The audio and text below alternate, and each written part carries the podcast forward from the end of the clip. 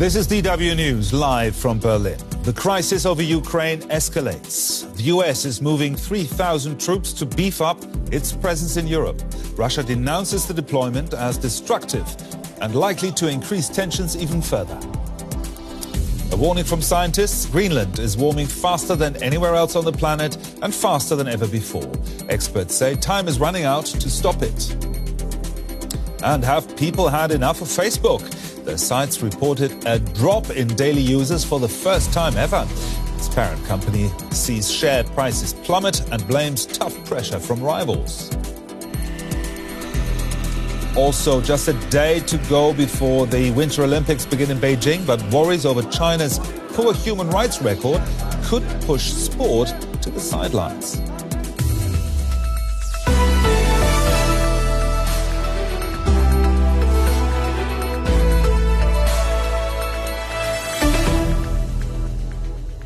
I'm Gerhard Elfers. Thanks for joining us. German Chancellor Olaf Scholz has said he plans to meet with Russian President Vladimir Putin to discuss tensions over Ukraine. Scholz has been facing pressure to take a tougher stance on Russia, with critics accusing Germany of being out of step with its allies in tackling the crisis. He's now trying to reassure people that Germany is indeed pulling its weight. Natürlich of course, I have also spoken with the Russian president, and of course, we are carefully preparing everything that needs to be done. I will now be going to the US, and I will be continuing the conversation on the necessary issues in Moscow soon. It's important that the policies of the European Union and NATO are coordinated, but it's also important that the decisions that we take are the result of sound preparation and hard work. German Chancellor Olaf Scholz speaking there. And our political correspondent Giulia Saudelli eh, is standing by for some analysis. Julia, eh, what's known about the upcoming visit of the Chancellor to Moscow? We don't have that many details. Uh, Scholz said it would happen soon, so we expect it maybe to happen uh, after uh, Scholz's trip to uh, Washington, D.C. to meet with President Joe Biden, uh, which is happening at the beginning of next week. Um, Scholz has said that he has been in communication with Putin, and this is an important point because there um, is some dissatisfaction in Germany with Scholz's role, with Scholz's presence. Uh, some say he's sort of been missing in action in the last few days. And so he had to make clear that yes, he is in communication with Putin, and yes, he is working on uh, trying to find a peaceful solution to uh, the tensions and the situation between Russia and uh, Ukraine. And this visit to Putin comes probably at a at an important time uh, for Scholz to reassure both people in Germany and uh, Germany's allies abroad that uh, he is not missing in action, that Germany is there, and that it is also working together with with its allies. It's also a time for Scholz to uh, show Putin uh, where Germany stands at the moment uh, with the new government. At the, uh, until now, only the foreign minister Annalena Baerbock met with her counterpart Lavrov in uh, Moscow, and uh, we've we know that Angela Merkel, the previous chancellor, had a good working relationship with Putin all along. So now it's time for Olaf Scholz to show Putin where he stands. Well, did Scholz manage to clearly communicate where he stands yesterday? He reiterated Germany's position or his government's position that it's held for the last few weeks with a focus on diplomacy. Scholz said that any violation of Ukraine's uh, territorial integrity and sovereignty will uh, have a high price tag, something that we've heard time and time again. And he said that Germany is going to work as hard as it can to uh, try to prevent any aggression uh, from Russia.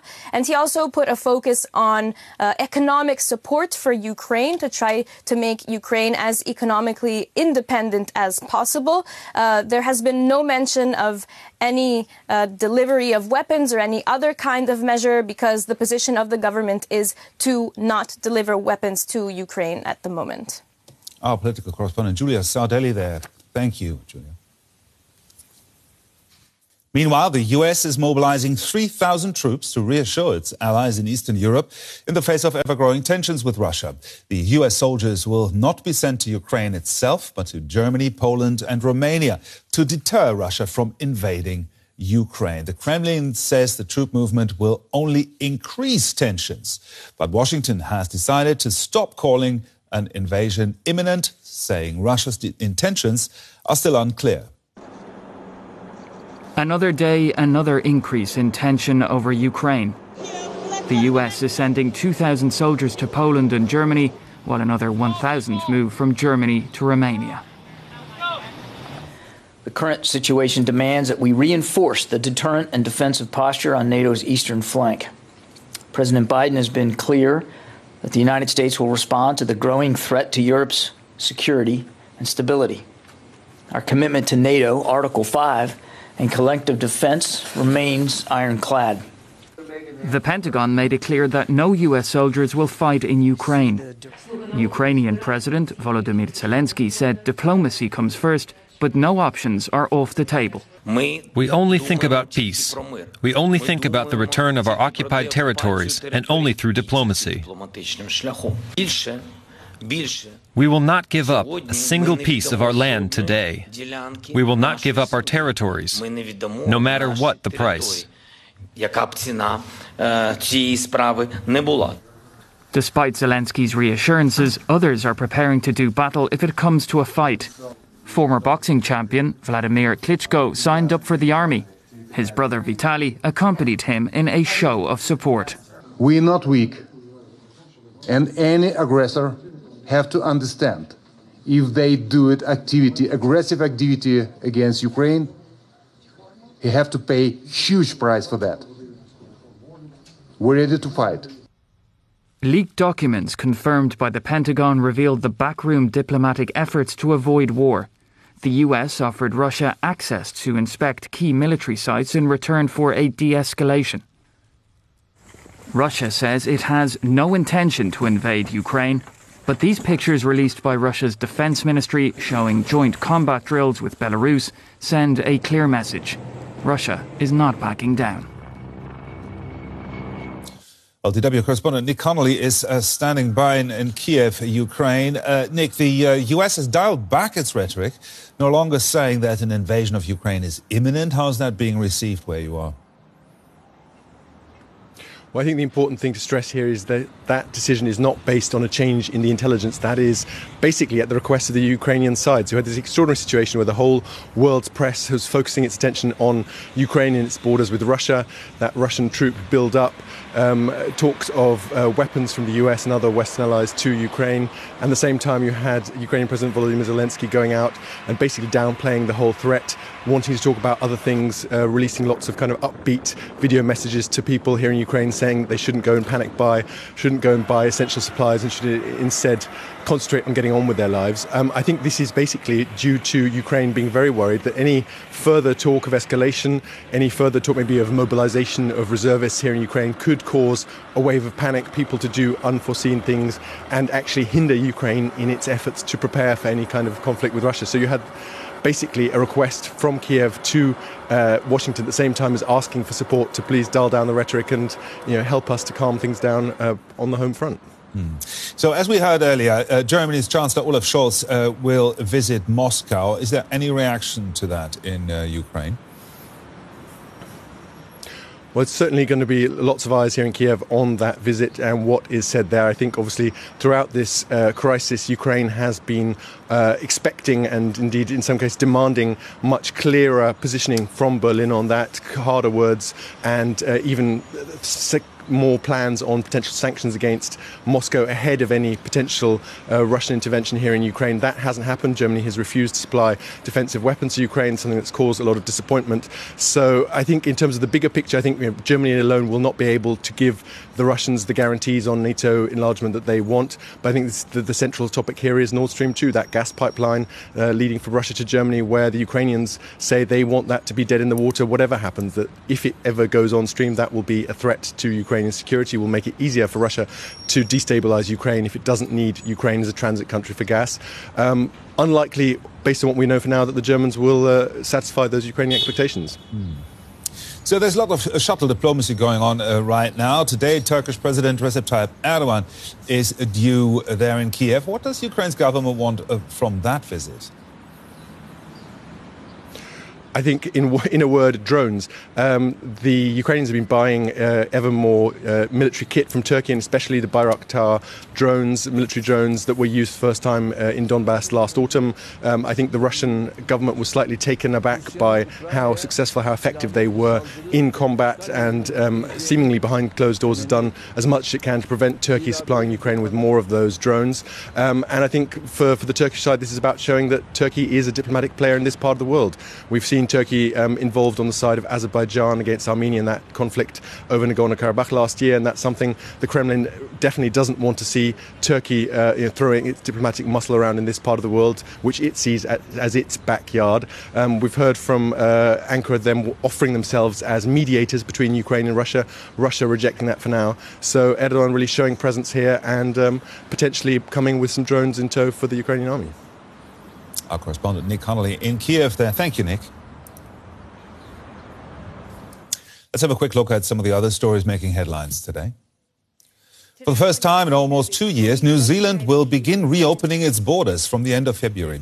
Under the new rules, vaccinated citizens entering the country still have to self isolate, but can do that at home instead of in hotel quarantine. Northern Ireland's agriculture minister has ordered an end to all post Brexit checks on trade with the rest of the UK. Britain and the EU are currently talking about reforming the Northern Ireland Protocol.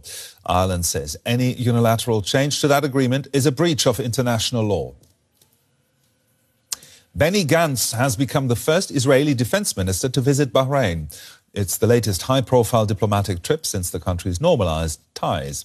Israel's reconciliation with several Arab nations broke with decades of Arab League consensus against recognizing Israel until it signs a peace agreement establishing a Palestinian state.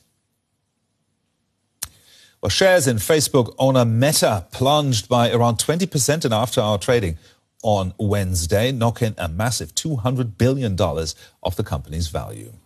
Chief Executive Mark Zuckerberg had warned investors in a call earlier that Meta expected first quarter revenues to decline due to competition from rivals such as TikTok. If the stock doesn't rebound before trading resumes on Thursday, it will rank as the worst day in the company's 10 year stock market tenure and one of the biggest one day falls of any company on record. Let's get some more of this uh, from uh, Rob Watts from DW Business. Uh, Rob, what's, what's going wrong there at Facebook? Well, we're witnessing a real turning point for the original social media giant because for the first time in its 18 year history, it's seeing the number of people using its platform fall in the three months towards the end of last year. Around a million fewer people were using Facebook every day than they were in the, the, previous three months. Well, in the grand scheme of Facebook, no, it's not. 1.9 billion people use Facebook every day. But the thing is, it's not the fact that it is a falling number. It's, well, that it's a big falling number. It's the fact that it is a falling number because Facebook in its entire history has only seen the number of people using its site increase. And why is it doing that? Well, Mark Zuckerberg's been pretty clear about it, quite frank about it, really, saying that they are losing, particularly younger users to platforms like TikTok and YouTube because people's tastes are changing. And there's more bad news for Meta in that their revenues are also slowing. Why is that? It's because they're making less money from advertising, which has always been a big money spinner for them. The reason for that, well, there's, there's many of them. If they're losing people, obviously, using the site, then they're making less money. Also, companies are advertising a bit less at the moment because supply chain problems means they're already struggling to meet the demand that they've currently got. And the last thing they want to do is attract more users. Um, but, but there are also problems with privacy as well, like uh, privacy policies that have been introduced, for example, by Apple are, t- are, taking a real toll on the likes of Facebook. In fact, Facebook reckons it's going to take a, a $10 billion hit from the Apple privacy policy changes alone this year. So let's talk about the impact the, these messages uh, had on, on, on the market.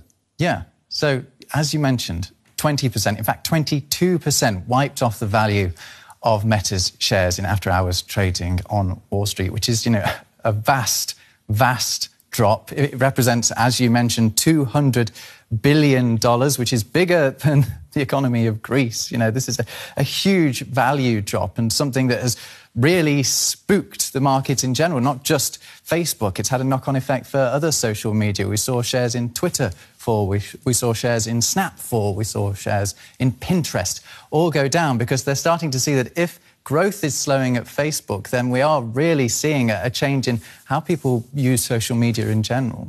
Well, that's a good, a good point. The face of social media is really changing. Um, does Zuckerberg has, has, does he have a plan for that?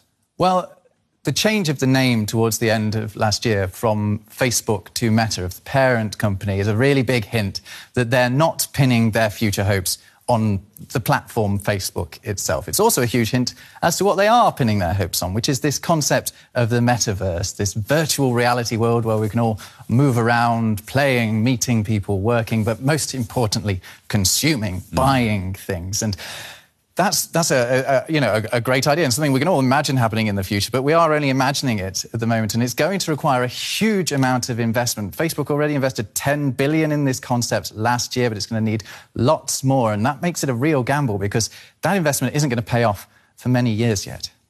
Rob Watts, DW Business. Thank you very much, Rob. But even before Friday's official opening, the Beijing Winter Olympics are mired in controversy. Concerns about human rights abuses and the rising number of coronavirus cases are casting a shadow over the Games. The Olympic torch relay has already completed its first circuit, with more than 500 bearers carrying the flame through the Chinese capital. Almost 3,000 athletes will be competing for sporting glory, but some are worried the competitions themselves are at risk of becoming a sideshow. Billions have been invested into making sure Beijing 2022 is successful. Sports fans can enjoy over 100 events across a range of disciplines, but the build up to these games has been about so much more than sport. Politics, for instance. Some nations have declared a diplomatic boycott over human rights issues, including the US and Great Britain. They will send competitors, but no ministers or officials. Environmental concerns have also been raised, with organisers reportedly spraying more than a million cubic metres of artificial snow onto competition sites. China has been criticised over the impact of this process. Meanwhile, organisers have threatened athletes with punishments for any behaviour or expression that they deem to be in breach of Chinese law, and will expect the IOC to rigorously enforce its own rules limiting protests. In the Olympic Charter, there are very strict rules. So, for the medal ceremonies and during the competitions, they cannot express their opinions. But at other occasions, like at press conferences or during interviews, the athletes are free to express their opinions. But they need to be responsible for what they say.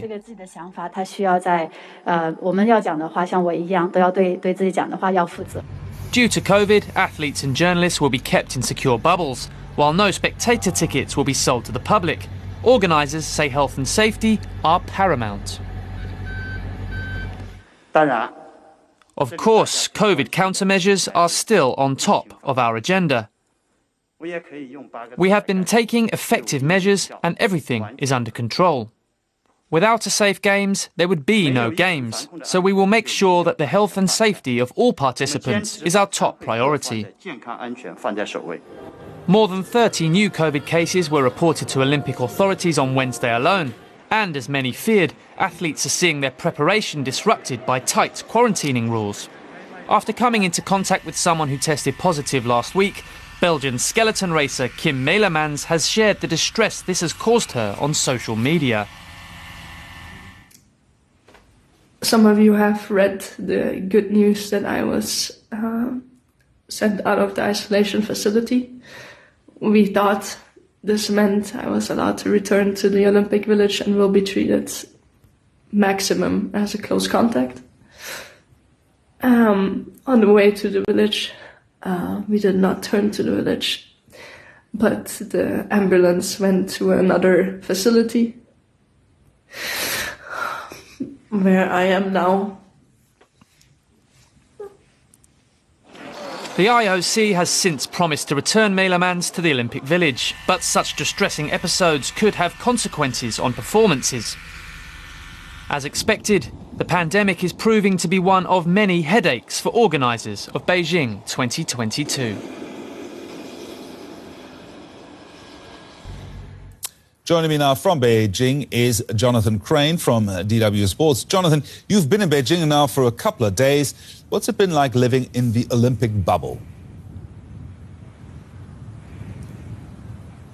I have to say it's been a very surreal experience, like nothing I've experienced before. From the moment we landed in Beijing on Tuesday, we were greeted at the airport by ground staff in hazmat suits, marshaled through every step of the airport from PCR tests to uh, customs and immigration, and then we had to wait in our hotel room for that all important negative test result. Thankfully, I got it, which means uh, I can enter the bubble properly. But the bubble is effectively a city within this city. We can only be in the hotel or games venues. Special transport takes us in between. And as you can see behind me, the Olympic Stadium is there. This is as far as we can go within this media compound. We're gated off. We're watching the people on the other side. They're watching us. It's a really bizarre situation, Gerhard. Uh, these these aren't the first games to take place during the coronavirus pandemic. Have you had the feeling that Beijing was able to learn from Tokyo? I think in many ways Tokyo was the blueprint and Beijing has taken that and they will say improved on it. The bubble is certainly far stricter here. Don't forget China has a zero uh, COVID policy. It wants to stop the spread of the virus, eradicate it completely. So what that means in practice for these Olympics are we are completely sealed off. Whereas in Tokyo there was a bubble. The bubble though had holes. Local staff could come and go and all participants could actually leave the bubble after two weeks. We have to be within it for the entire uh, time of the Olympics. We're closely watched. It's, it's impossible to, to leave it really. We're sealed in at our hotel. It's gated off. It really hits home. That gate only opens to allow transport to, to uh, come and go. And IOC President Thomas Bach today, they've been having their big meeting today he was talking about the Olympic ideals and Olympic values, and he said uh, the Olympics is about always building bridges, never erecting walls. Well, I think the irony of that probably hasn't been lost on the people here. Now, especially for the athletes, how, how, has it been, how has it been for them to prepare under these conditions? Yeah, absolutely. Not only have they had to worry about preparing for their event, they've also been very worried about the coronavirus. Athletes we spoke to uh, before they came to Beijing were terrified of testing positive once they got here. Even though they would have had two negative tests to arrive, China has a higher threshold for coronavirus tests. So they were really worried about testing positive and being in an isolation facility. And that really was underscored last night. The uh, Belgian uh, skeleton racer Kim Meulemans posted a really emotional video on Instagram. She was crying because she tested positive when she arrived. She was in an isolation facility, and then she thought after testing negative she was going to be allowed back into the Olympic Village. Unfortunately, that wasn't the case initially. She was taken to another facility. She didn't know what was going on. Eventually, after posting her video, which got a lot of attention, she was then taken to the Olympic Village and is in a separate isolation room in the Olympic Village. But really, other athletes will be looking at her and thinking, I hope I don't end up in that situation. It's a really precarious situation for them. Four years of hard work potentially could be down the drain. Jonathan Crane from Beijing. Thank you, Jonathan. New data released this week by Danish researchers shows that Greenland's massive ice sheet has lost enough ice in the past 20 years to cover the entire United States with half a meter of water. The Arctic is warming faster than any other place else on Earth, and ice melting away from Greenland is now the main contributing factor in rising seawater levels. On the front line of climate change. Current studies show Greenland's rapid melt is helping push up global sea levels. They've risen by an average of 1.2 centimeters around the globe. The Arctic Ocean, especially, is warming up. That's led to this dramatic melting of ice. The ice sheet at the top of Greenland is actually continuing to grow, but the ice lower down is melting away much quicker than what's growing on top. This NASA model shows just how rapidly it's happening. Since 2002, 4.7 billion tons of ice have melted away from Greenland's coasts. That's enough to put the whole of the United States under half a meter of water. Rising sea levels are a threat to us all. The islands of the Pacific, countries like Bangladesh, but also here in Germany. It also plays a role for the German coastline. We're already strengthening our defences. It all costs a lot of money, and so we're also affected by the rise in sea levels. Climate researchers are warning that time is running out. They're urging politicians to act now. Greenland's glaciers are melting six to seven times faster than they were 25 years ago. And an end to that development is nowhere in sight. Meanwhile, a major snowstorm is causing widespread disruption in, the, in parts of the United States, but some are actually reveling in that cold weather.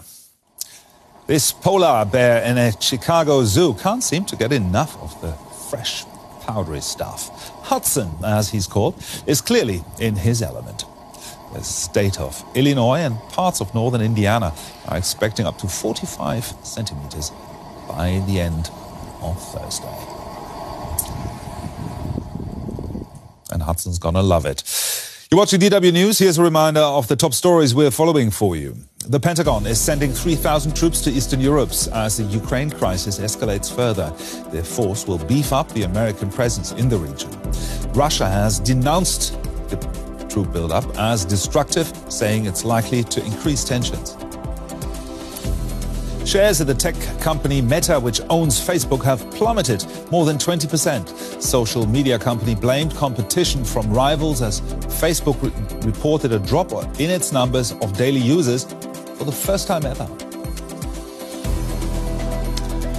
And that's it from me and the news team. For now, don't go away. Focus on Europe is up next. And there's, of course, a lot more world news as well as sports and business and entertainment on our website, DW I'll have an update for you at the top of the hour. Gerhard Elfers, thanks for watching.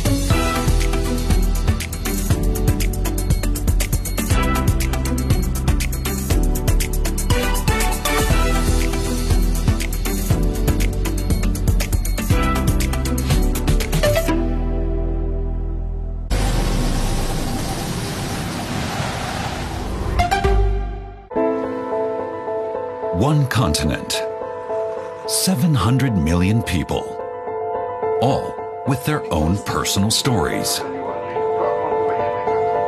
Europe. We explore everyday life, what Europeans fear, and what they hope for. Focus on Europe. Next on DW. Enter the conflict zone with Tim Sebastian. There's mounting international concern over tens of thousands of Russian troops dug in along the border with Ukraine. We talked this week to a respected foreign policy analyst in Moscow, Fyodor Lukyanov.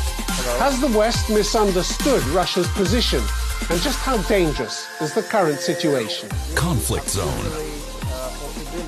In 60 minutes on DW.